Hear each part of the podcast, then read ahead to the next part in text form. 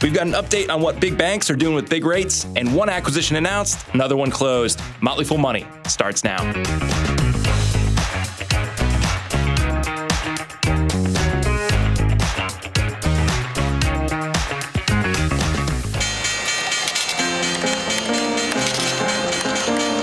Everybody needs money. That's why they call it money. The best things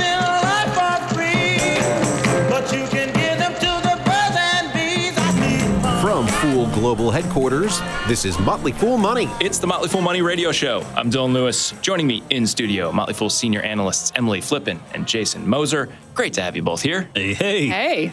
We've got the story from the courthouse at the trial of Sam Bankman Fried, a tepid reception for a new IPO, and a big deal finally coming to a close. But first, we've got earnings results that will have us checking in on two major stories interest rates and pricing power. Jason, we're going to start with interest rates and the big banks. They reported Friday morning getting the earnings party started. What did you see in results from JP Morgan and Wells Fargo? Yeah, it seems like on a day where the market's kind of viewing things from from the glass half empty perspective, these banks are at least uh, presenting a little green for us. I think you know the big headline for these banks, of course, it's it's the higher rate environment, right? Rates hit banks in a number of different ways, some good, some bad. They got to pay up for deposits as consumers uh, shift holdings into higher yielding instruments. They benefit from higher interest payments on those mortgage uh, loans. By the same token, higher borrowing costs tamp down tamps down demand for those loans. And then the bonds owned by these banks, they start to fall in value as these yields rise. So it, it, it hits their capital positions. And I think that beyond the macro stuff, I mean, that's one thing to kind of keep an eye on is the capital requirements uh, as as this this sort of landscape begins to evolve for these these greater capital requirements for these banks. We know Jamie Dimon's not a big fan, but we'll get to that. Talking about J.P. Morgan, I mean, uh, solid, solid quarter revenue up 21%, right? Just over $40 billion. They saw net income up 35%. That was actually up 24% if you exclude First Republic. Um, but I think the big story for JP Morgan and Wells Fargo on the profitability side, we just saw net interest income really grow nicely. Uh, and, and, that's thanks to these higher rates, right? Uh, we saw net interest income for, for JP Morgan up 30%, uh, up 21%, excluding First Republic. I think probably with JP Morgan, the thing that stands out most was Jamie Dimon's language in the release regarding regarding the great macro. He's talking about U.S. consumers and businesses generally remain healthy, though spending uh, spending is down. Those excess excess cash buffers are dwindling uh, couple that with uh, what did he say, right? This may be the most dangerous time that the world has seen in decades. That's an attention getter. Yeah, I think when America's banker speaks, we all tend to listen. yeah. Emily, I look at those comments and think there are a lot of different directions we, we could take that, but this seems to be a tough environment, and yet we're seeing that the consumer seems to be okay. Or, uh, let's parse that a little bit. Yeah, I think what's happening here is that we're seeing Dimon and banks kind of manage expectations. This is actually a really strong environment with which to be a bank operating. And those heightened regulations, yes, they they hamper capital just a little bit, but it creates a more sound financial system. So all of this put together is, you know, banks are doing well, consumers seem to be doing well, the economy is not yet crumbling, but then you have Dimon over here who's saying, "Oh, hold up, hold up. This is really dangerous. Stuff's happening. There's geopolitical tension. There's question marks about debt not just from the government side, but from the consumer side. And banks ultimately need a really healthy consumer in order to drive solid business. So I think what they're trying to do is, you know, almost as we've seen every single quarter, I swear Dimon has some other thing to say about, oh, well, you know, we're, we're not out of the out of the tunnel quite yet, and that is because they don't want to have um, expectations that are that are mismanaged. That is going to hurt their stock. Well, I, I liked what we were talking about pre-production too, right? Emily put it so perfectly. We were talking about this this Basel three, these these regulatory uh, demands. These banks are, are, you know, they're going to have to deal with these higher capital requirements, and, and yeah, Jamie Dimon's not a big fan. I mean, he'll tell you, listen, I know what I'm doing. I don't need these capital requirements. And it's like, yeah, you know what? These requirements aren't for folks who know what they're doing. These requirements for the people, the bankers who don't know what they're doing to protect us all, right? Because it's it's not everybody's on the same playing field when it, when it comes to these regulatory requirements. And, and you know, banks, listen, they're dealing with a lot of money, and there are a lot of economic forces that come into play with how those financial models work. So we talked about. I promised pricing power. We have to get to that part of the earnings discussion as well. Uh, we get that in Pepsi's results. And I think to some extent, we get a little bit of a look here, Emily, at the health of the consumer and what's going on with consumer wallets, too. Yeah, and honestly, what you can take what's happening with PepsiCo and apply it to basically any consumer uh, goods business that we're seeing reporting earnings. I would say not just you know, previously, but even coming into earnings season. And PepsiCo, in this case, headline numbers look good. Earnings and revenue both beat expectation. It's weird to see this type of business that's growing and in the double digit rates, right? That's unusual for for you know, a business like PepsiCo. But the flip side is is that you know even though they have raised guidance, 13% earnings per share growth guidance, that's incredible. Uh, the majority of their growth is still coming from pricing increases. So if you actually look at the volumes of products that Pepsi sells, and it's not just the beverages, but it's also their their packaged foods goods volumes are largely down across the board, especially in North America. That drives a majority of their revenue. And you can only raise prices so much. You can only offset declining demand so much with price increases, especially if the consumer health uh, of the Americans declines over time. So things look good right now. Guidance, admittedly, for the rest of the year looks solid. Organic revenue growth in the high single digits is nothing to to dismiss. But I think I, am just a little bit more cautious if I'm a this business because pricing only goes so far. Where do you stand on the Ozempic conversation here? like seriously, we were talking before, and it, it, it, you know, shrink. We we talked about on this show over the last several quarters. I mean, shrink being a very popular term that was thrown out there on inventory, uh, you know, on, on earnings calls everywhere. It, it, seems like we're starting to hear Ozempic a lot more in, in, in relation to a lot of different businesses that cover a lot of different markets. Uh, I, I, I don't know that I necessarily buy into. I mean, maybe Ozempic is something that that hits them on the margin, but I, I don't know if it's as great a threat as maybe some think. Yeah, I look, I I don't know Ozempic personally. So at the risk of being horribly wrong in a decade and we're all super skinny and super healthy and eating carrots, there's one thing I do know across my 30 years of being an American and that's I generally don't bet against bad habits by Americans, That's especially as it applies right to yeah, drinking cokes and, and eating chips. I think those habits stick. I'm yeah. with you. I'm, I'm, with you. I'm right there with you too. That's that's my plan for lunch. uh, so taking a step back uh, as we wrap up this earnings talk and looking at the themes that we're seeing from the banks and the themes that we're seeing so far in Pepsi's results, knowing that we're going to be seeing a lot more companies report over the next couple weeks. Emily, anything that you're particularly paying attention to for the industries? Yeah, I, I want to continue to watch consumer discretionary spend here here. So we're coming off the week where Amazon had their their Prime Day, and it kind of passed with very little fanfare heading into the holiday season as well. And so consumer spending, I think, is going to be very indicative of the health of the economy moving forward, especially with the resumption of student loan repayments. So um, I'm cautious. Jason, what about you? Yeah, it's the consumer, right? It doesn't feel like the consumer should be as healthy as the consumer is today. And I feel like that is just that's getting ready to change here, right? It, it's slowly and then all at once. One thing to remember with inflation too, we talk about inflation slowing down a little bit, but but inflation is still rising and it's compounding off a very high base over these last several several months right so it, it is getting to a point where you do you have to you have to look at those words Jamie Dimon offered in regard to the US consumer and wonder if if the beginning of 2024 we don't start to see some some real pinching of the purse strings so to say all right, it's not all about the earnings beat this week. Up next, we've got one software company dropping a billion to add a new piece to its suite and a fresh debut for a funky sandal company. Stay right here. You're listening to Motley Fool Money.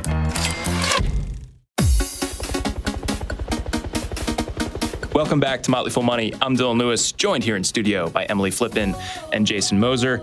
We're going to kick off this segment talking deals. Atlassian announced a $1 billion acquisition of software company Loom this week. And Emily, the market kind of shrugged at the acquisition. Shares of Atlassian were down 4% since being announced. Different story at Loom. Co founder and CTO Vinay Hiremath said, We are insanely hyped. Can we talk a little bit about what Loom does and how this fits into the Atlassian software suite? Yeah, sure. Well, look, if I also sold a company that's probably worth 200 million for a billion dollars, I would also be, quote, insanely hyped. So you're saying they overpaid? I'm willing to bet that in five years, at la- even I'll say three years. Okay. I bet in three years, Atlassian has taken a massive write down on this acquisition. And to answer your question, Dylan, which is what does Loom do? How does it fit into the Atlassian portfolio? Um, Loom does asynchronous video communications. So if you imagine sitting in front of your computer, I'm going to record a video of myself talking over, say, like a PowerPoint presentation or, or the like. I'm then going to send it to my coworker, and Loom has the technology to allow your coworker to, what is this? Watch the video that you recorded and respond to the video that you recorded. And it doesn't fit really into any of Atlassian's existing products. And that's actually my the thing that I have the least amount of gripe with. Atlassian has a really robust portfolio of communication tools that's largely used for asynchronous workflow. Uh, so the video aspect, it's new for them, but I don't hate it as much as I just hate the existence of Loom in the first place. And I apologize. They're 25 million customers. They do have paying customers, but I don't know what this company does that isn't already achieved by the likes of their you know, potential namesake, Zoom. You mentioned their customers, and I think part of the reason this deal even happened was Atlassian was a Loom customer to start. That I think is kind of how the relationship got started, and maybe what greased the wheels. We will check back in 2026 and see if this this wound up being uh, an acquisition that was worth happening. Uh, Loom CTO did wind up saying he wanted people to think they got a steal with Loom, which you know I think a lot of people may feel that way as they're being acquired into a business.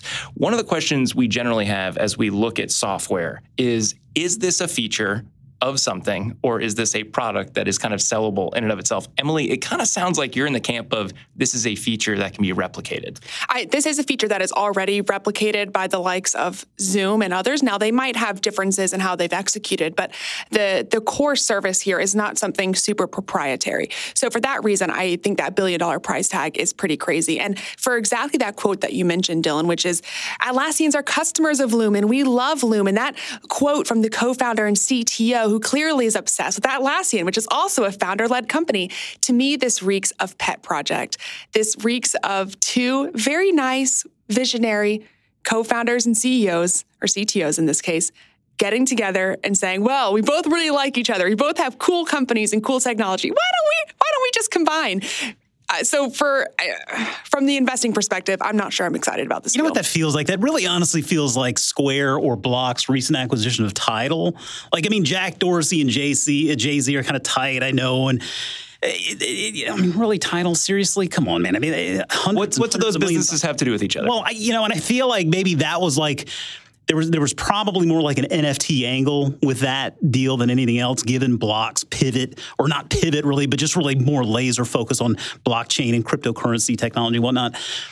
But I mean, yeah, when you're talking about music streaming, I mean, there's Apple Music, there's Spotify, and then there's whatever else. It doesn't matter because Apple and Spotify rule it. So it just it sounds a lot like that Tidal deal. It just kind of it sounds to me like Atlassian shareholders should mind the goodwill line item on the balance sheet going forward and be paying attention to that. Yeah, I think I, I, like Atlassian. To be clear, I don't think this is a reason to be selling your Atlassian shares, but it does worry me a little bit. So I just want to hear more from from their co-founders and their CEOs, their co-CEOs, I believe, and hear about how they're going to integrate this into their product suite to actually be accretive. Because the only mention they've had right now is that this is going to hurt operating margins over the relatively near term. And as you know, an Atlassian investor, those are words you never want to hear. This week, we also had a fresh debut. Shares of sandal company Birkenstock down over 10% after the company IPO'd on the New York Stock Exchange.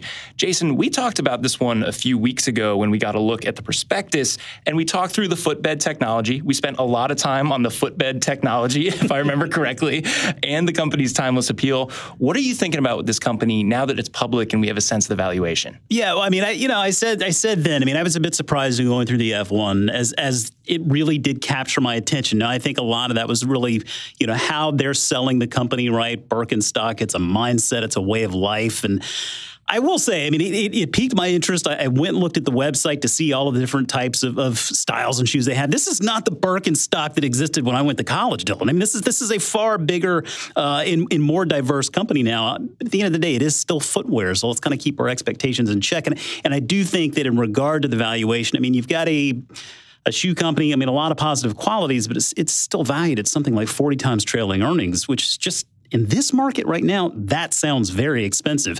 Now, they do have some growth to back that up. In 2022, $1.24 billion in revenue, recorded a gross margin of 60%.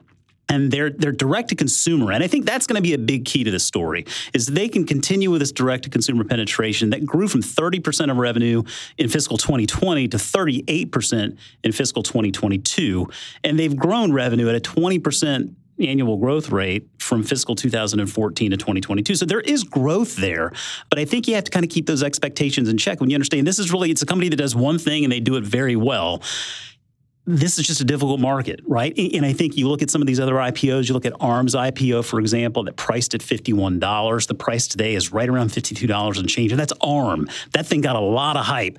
Instacart, $30 IPO. Today, the price is around $25. I think we're just seeing it's a very difficult time for businesses, big and small, to go public. And, and it's going to take a lot to really prove that case.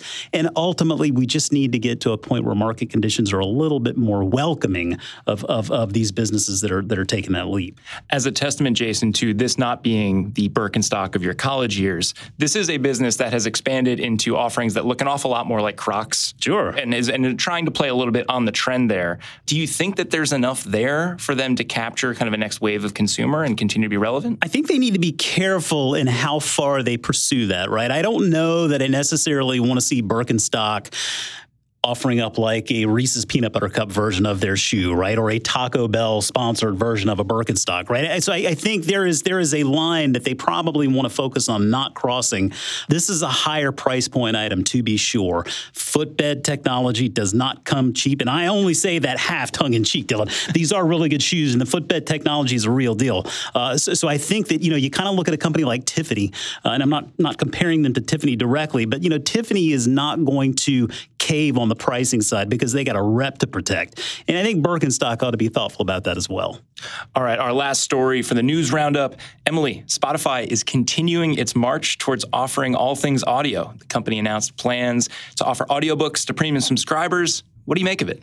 It's a bit of a divisive action because Spotify, we actually saw it get downgraded by at least one Wall Street analyst as a result of the launch of their audiobook offering, who believed that this would be gross margin decretive, I should say, or, or hurt their gross margins. Management actually thinks that their launch of audiobook offerings for all Spotify members can have gross margins somewhere around 40%, which would be bigger than their, their current business. But really, what this is doing is just adding an extra value add. If you're a paying Spotify subscriber, you'll have 15 free hours every month of audiobook listening. If you want more than that, you can pay a little bit extra for it. And there's already plenty of options to kind of have access to audiobooks today. So people have libraries, obviously. And there's also you know competitive offerings by Audible from Amazon. But in this case, Spotify I think has the advantage of having it all in one app, easily accessible, all building off the acquisition of audiobook offering Findaway that they made in 2021. So I like this move by them, and I'm excited to see where that takes them. Emily, this is a company that has had a lot of different ambitions in the audio space. Started out really focused on music streaming. Over the last couple of years, has focused heavily on podcasting uh, and also gone into some of their own original content. We now see them focused on audiobooks. Are there places where you are more excited or less excited to see them investing and putting resources to work? So the three main areas that I'm equally excited about are their existing business, which is music streaming, has gross margins around 30%. They've already largely achieved that. So that's a mature offering. Then you have podcasts, which is largely ad based. And they were about a decade late to the podcasting game, and now they're the largest podcasting platform in the world. That says a lot about their ability to come into an industry and dominate it. The ad market's been soft, though. So the podcasting business has been unprofitable for them. And that's where a lot of the flack they, they get from the from Wall Street analysts is. So if audiobook also ends up hurting their margins, then I could see that also dragging them down. But long term, I think both are, I should say, all three of these offerings end up being successful. I want to see them bring earnings calls into this platform. I know that's a little nerdy, and maybe they just need to acquire that app. Like Quartr? Quartr. yeah, Quartr's a great app for that. Yeah. Uh, man, I mean, I tell you, there's probably a pretty big audience of, of, of, listeners out there that love that value add of just earnings calls and earnings uh, investor presentations. It would certainly make preparing for the Friday show just, just a smidge easier, well, wouldn't think it? about how much easier it is just to access all of that information. you have it all in one nice little place. I'm 100% with you, Jason. Let's see if we can make it happen. all right, Jason, Emily, we're going to see you guys a little bit later in the show. Up next, we've got the story of what's happening on the ground in New York at the the trial of former crypto billionaire Sam Bankman Fried. Stay right here. You're listening to Motley Fool Money.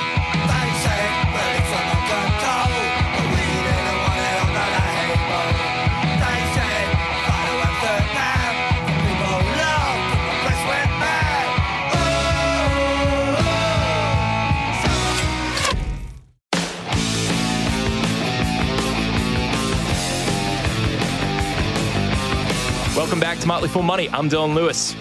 The trial of FTX's Sam Bankman Fried is underway, and we're beginning to get details on the alleged fraud and how the crypto exchange's customer funds were misused. Bloomberg's Zeke Faux has been at the courthouse covering the trial, and Motley Fool Money's Deidre Woollard spoke with him about the atmosphere, details, and what we've learned so far about the case. I'm Deidre Woollard, checking in today with Zeke Faux, the writer of the book Number Go Up, which is about Sam Bankman Fried and the crypto craze. Uh, I interviewed him a couple weeks ago. He's been at the trial a couple days this uh, this week and is giving us the latest. So, Zeke, just quickly for people who might not be following the frenzy, uh, what is the trial about and why is it happening? So, Sam Bankman Fried ran the crypto exchange FTX. And back in November, the exchange collapsed. Basically, think of this like an app like E Trade, where people sent in money to trade crypto, just like you might send money to E Trade to trade stocks. And back in November, when customers tried to get their money out, a lot of people at once lost confidence and asked for their money back. And it was revealed the money was gone. There's $8 billion missing. And the US government arrested Sam Bankman Fried and charged him with a giant fraud. They're essentially alleging it boils down to he embezzled this money and allowed a hedge fund that he controlled to gamble it away and spend it on all sorts of stuff like real estate in the Bahamas, political donations, even a private jet to fly Amazon packages from Miami to the Bahamas for employees. yeah, that that detail is is is pretty stunning. So there's the, this media hype around this. It reminds me a little bit of the Theranos trial. What's it like being there? What, what's what's the scene like? There's about 50 reporters there every day. The court's packed. The, right around the corner, there's a Trump has been on trial for fraud himself. So there's all sorts of security in the area, tons of TV crews. You can't quite tell. Well, the first day I arrived, I was like, are all these like crazy military type security guys here for Bankman Fried. it turns out they were Trump, but around the corner where the Bankman Fried trial is happening, there's camera crews set up, and there's all sorts of paparazzi who chase any witnesses who come in. The, the main guy himself, Bankman Fried's in jail pending trial or during the trial, so he comes in through a basement garage, I believe. He can't be photographed, but his parents and the witnesses get uh, chased by paparazzi as soon as they show up. And reporters camp out starting at 5 or 6 a.m. to get seats in the main courtroom. Wow. Yeah, sounds crazy. So much has been made about his appearance. You know, he, he cut the crazy hair, he's wearing a suit. Is, is that all? Do you think that's he's trying to signal that he's taking this seriously? Definitely. I mean, while he rose to power, it was really his thing that he showed no respect for traditional rules. He wouldn't dress up for anybody, always shorts and a t shirt, wild hair that he didn't comb. Uh, occasionally for Congress, he would put on a suit, but it always it always looked like he just bought it at the store on his way in. Uh, he didn't even tie his shoes. He came to, he testified before Congress with shoes that he just bought at the store, and the laces were still in that sort of clump that they come in when you buy them from the store. Uh, so for a court, yeah, he's signaling respect by dressing up, cutting his hair, and listening attentively. But I don't know how much that's going to help given the barrage of evidence the government has been presenting. Yeah, and I know that they people have talked a lot about how he's, you know, he's not being too demonstrative. He's just stare, staring mostly at his laptop. I'm wondering what has surprised you so far in this.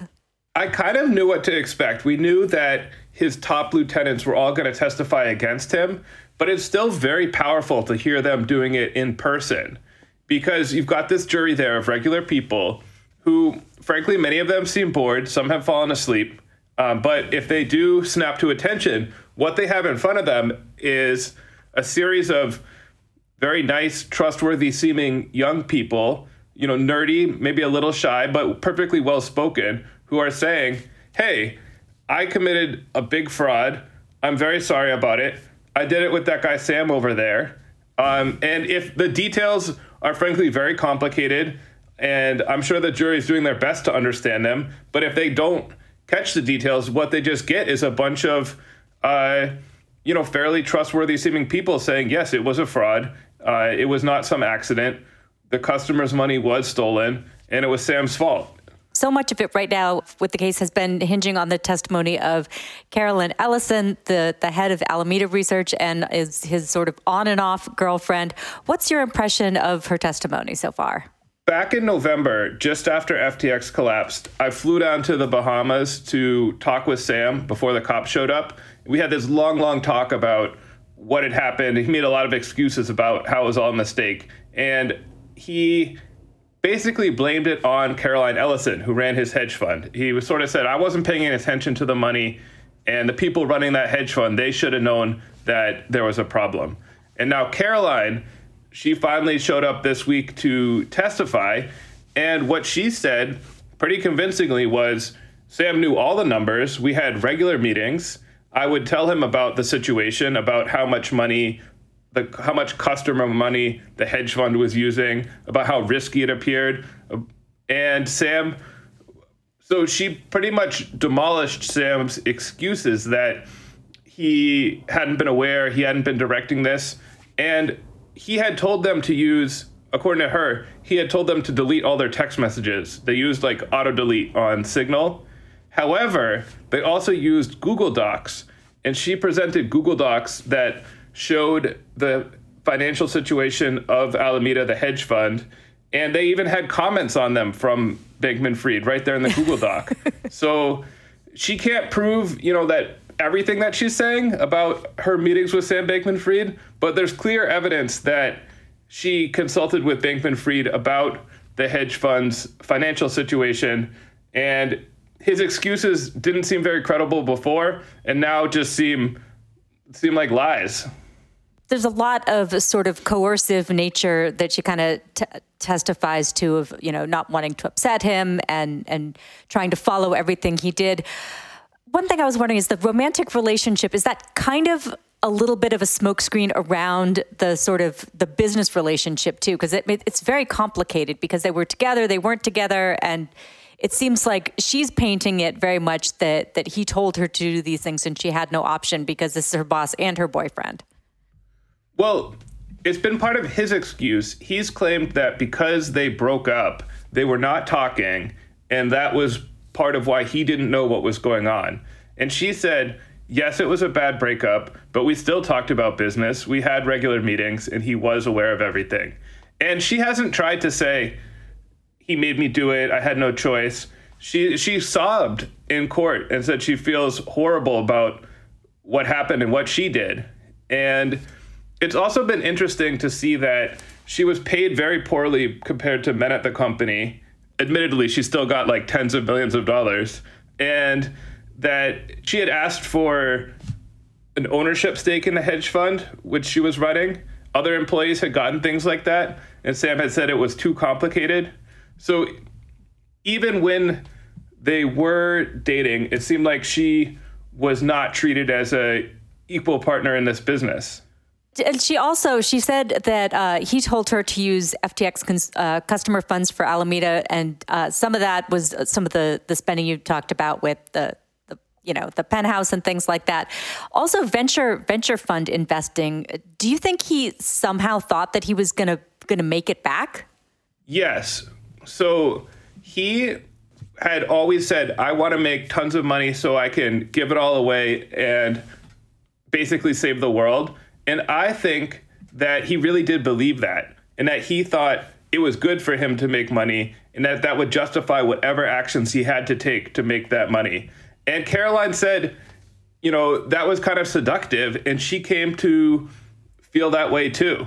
And many people at the company fell into this kind of cult of Sam Bankman Fried. And they really thought they were the heroes of this movie and they had to do whatever was necessary. So I think that, yes, Sam did think he would make it all back and that he had taken these crazy gambles because that's what it was going to take to become a trillionaire because and that's what was needed to save the world from things like the next pandemic or evil AI robots, something they really talked about quite a lot.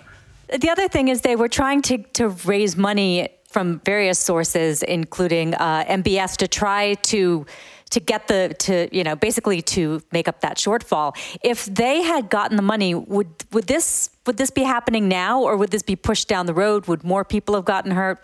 So crypto prices have not recovered, so a lot of their investments would still be looking bad. But sure, yeah, if they had raised enough money, they could have covered up this hole, and maybe we still wouldn't know about it. One of their investments that they made with this customer money was in an AI company, and it looks like it was a pretty good investment, and it might have made them billions of dollars.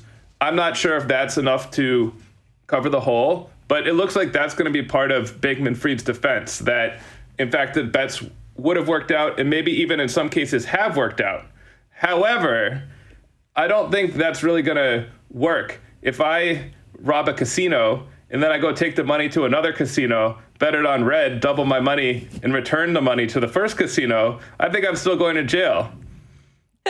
yeah, yeah, I think so. And that's that's sort of part of the defense too, is that his lawyers are arguing he acted in good faith. It it does not sound like you believe he acted in good faith. No, I mean it was so clear that you were not supposed to borrow the customer money and gamble it at other casinos or invest it in venture capital or or whatever. And the more testimony that comes out, these his associates are saying that this started really early on at FTX. Within months of launching the exchange, they were dipping into the customer money. So each day of testimony looks worse and worse for Sam. To be fair, he hasn't really been able to put on his side yet. And maybe there's some really surprising thing that his lawyers are going to pull out when it's their turn. But in in cross-examining these def- prosecution witnesses, they've been totally ineffective, and the judge has scolded them for wasting time. Obviously, this is being wild, widely reported. Is, is there anything in the public conversation do you think that is either being overblown or or something that that people are getting wrong? One thing that interests me, which you brought up a little before, is was this guy just a con man, a scammer who never intended to do anything good for the world? And I really don't think that's the case. I think he did have this crazy plan, it, like a a bad plan, maybe even an evil plan. But I think that he did have a plan to try to save the world. And Caroline spoke about this at, at in her testimony. The, his philosophy, utilitarianism, means that you have to ju- judge your actions based on what will create the greatest good for the greatest number of beings. And she was asked about this, and they said, How would lying or stealing fit into that? And Caroline said, he didn't think rules like don't lie or don't steal fit into that framework. In other words, the ends justify the means. He had to do anything it took to make money because he believed he was doing something good for the world in the end. He just had to get to be a trillionaire first. Zeke Faux's book on crypto, Number Go Up, is out now, and you can catch his latest coverage on the trial at Zeke Faux on X. Coming up after the break, Emily Flippen and Jason Moser return with a couple stocks on their radar. Stay right here. You're listening to Motley Fool Money. I've been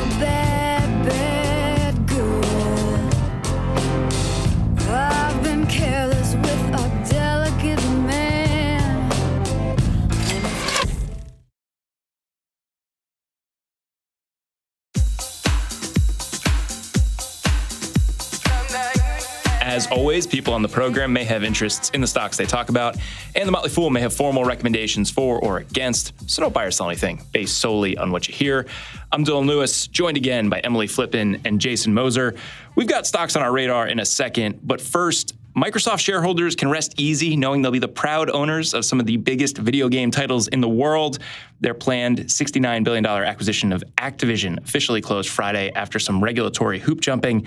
And Jason, I have to be honest, I wasn't sure that this deal was actually going to go through. Well, we've been covering this story off and on since its inception here on the show, so it, has been a while.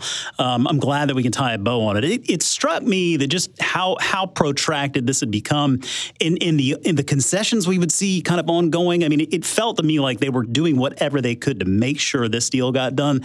So I, I'm not terribly surprised at the end of the day that it got done, given everything that we've seen. And I'm sure that shareholders that have hung in there Dad, congratulations. My dad's a longtime sh- uh, shareholder of Activision Blizzard. So, hey, you made it. Wow, nice. Um, yeah, I, I think, and Emily, you said there was a special dividend. I think that those who, who kept their patience uh, will get from this as well, right? Yeah, it's a good thing for Activision shareholders who've been holding on. They got that special dividend as a result of the delay that was caused by the UK regulatory authorities. But this is a loss for regulators because regulators across the world largely sought to either change this deal or prevent this deal from happening entirely. And it does raise the question of okay, Activision's first, now owned by Microsoft. Who's next? Yeah, I was going to say, Emily, now that we know that the door might be open for some bigger deals, are there any that we should be either in a very real way or in kind of a fantastical way keeping our eye on? I mean, I don't think it's a coincidence that we've heard rumors this week that the Disney board has apparently been talking to management about potentially acquiring EA or at least some assets from EA to push Disney back towards game development, which was historically a lucrative opportunity for them. So that could be interesting. Now, granted, EA still much smaller than Activision, but if you allow Microsoft to acquire Activision, you have a really uh, hard uphill battle trying to explain why Disney can't acquire EA. Jason, anything for you? Anything in terms of the deal making environment that you'd be keeping an eye on? You know, honestly, I'm keeping an eye on uh, all of the, what the FTC right now with Amazon and Google. I think that's what I want to keep an eye on because we saw Satya Nadella, uh, CEO of Microsoft, on on the uh, stand there last week in regard to to the antitrust uh, case against Google. Going to be very interesting to see how those two cases shake out because I think they're they're fairly weak as well. And if they lose one or both of those, boy oh boy, talk about compounding your losses. All right, let's get over to stocks on our radar. Our man behind the glass, Dan Boyd, is going to hit you with a question. Jason, you're up first. What are you looking what at a- this week? What a miserable week for Outset Medical. First, their headlines that the weight loss drug Ozempic showed surprisingly early effective, effectiveness in a study aimed at combating kidney failure. That sent shares of all dialysis providers down, Outset, uh, Davita, and others. But then, you know, adding insult to injury, uh, Thursday evening, Outset pre-announces earnings. Uh, it's not very, not a very good look there. Uh, there's the Ozempic threat, of course, that uh, to the extent that there is one. Um, granted, that's entirely unknowable at this point. Uh, there was an FDA letter uh, that should have been filed regarding the Tablo cart that they didn't file, but management has noted that they did file it, and it is something. It's a technicality. It seems at this point that should be resolved. Uh, but I think the bigger picture here is the ratcheting back of guidance, and partly based on this climate of cautious hospital spending that management quoted. I'm not going to hold that against them. And one of the main reasons why is because that's totally real. That's not something that's just an outset problem. I mean, Intuitive Surgical, for example, just last quarter noted that very same thing in their call. They said, I quote, customers, particularly in the U.S., appear to be cautious in their capital spending given ongoing financial pressures. Customers are talking about the hospitals. So that's something that they're dealing with. And in a high flyer like Outset Medical, still working its way to profitability, market just doesn't have any tolerance for that stuff. And unfortunately, uh, we've seen the stock really take a shellacking. Dan, a question about Outset Medical. Now, Jason, you said it was a bad week for Outset Medical, but man, it's starting to look like it's been a bad three years for Outset Medical. Well, there were some pockets of success in there, Dan. I, w- I will say there were some pockets of success in there. Foc- focus on the pockets. All right, Emily, what is on your radar this week? Well, I'm worried about how Dan's going to feel about my radar stock now. Uh, but Twilio is actually back on my radar. Now, this is a communication as a platform service provider whose services are really integral to the companies that they provide services for, obviously, for their day to day functioning. But uh, this is a business that had a growth at any cost mentality, burned a lot of cash as a result, and now has quite a fall from grace. But I think its current valuation could be potentially compelling. They're trading at around two times enterprise value to sales right now. So if they're able to really improve their margin profile, which is management's guidance, then this could end up being a bit of a steal at today's prices. Dan, a question about TWLO, Twilio. Twilio sounds like it should be a Halloween candy, probably one that nobody likes. Also, Emily, this stock chart is ridiculous.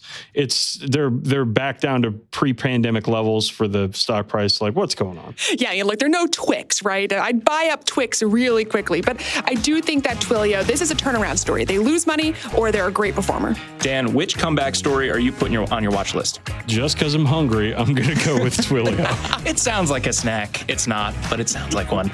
Dan, thanks for weighing in on our radar stocks. Emily Flippen, Jason Moser, thanks for being here and bringing them to us. Thank you. That's going to do it for this week's Motley Fool Money radio show. The show is mixed by Dan Boyd. I'm Dylan Lewis. Thanks for listening. We'll see you next time.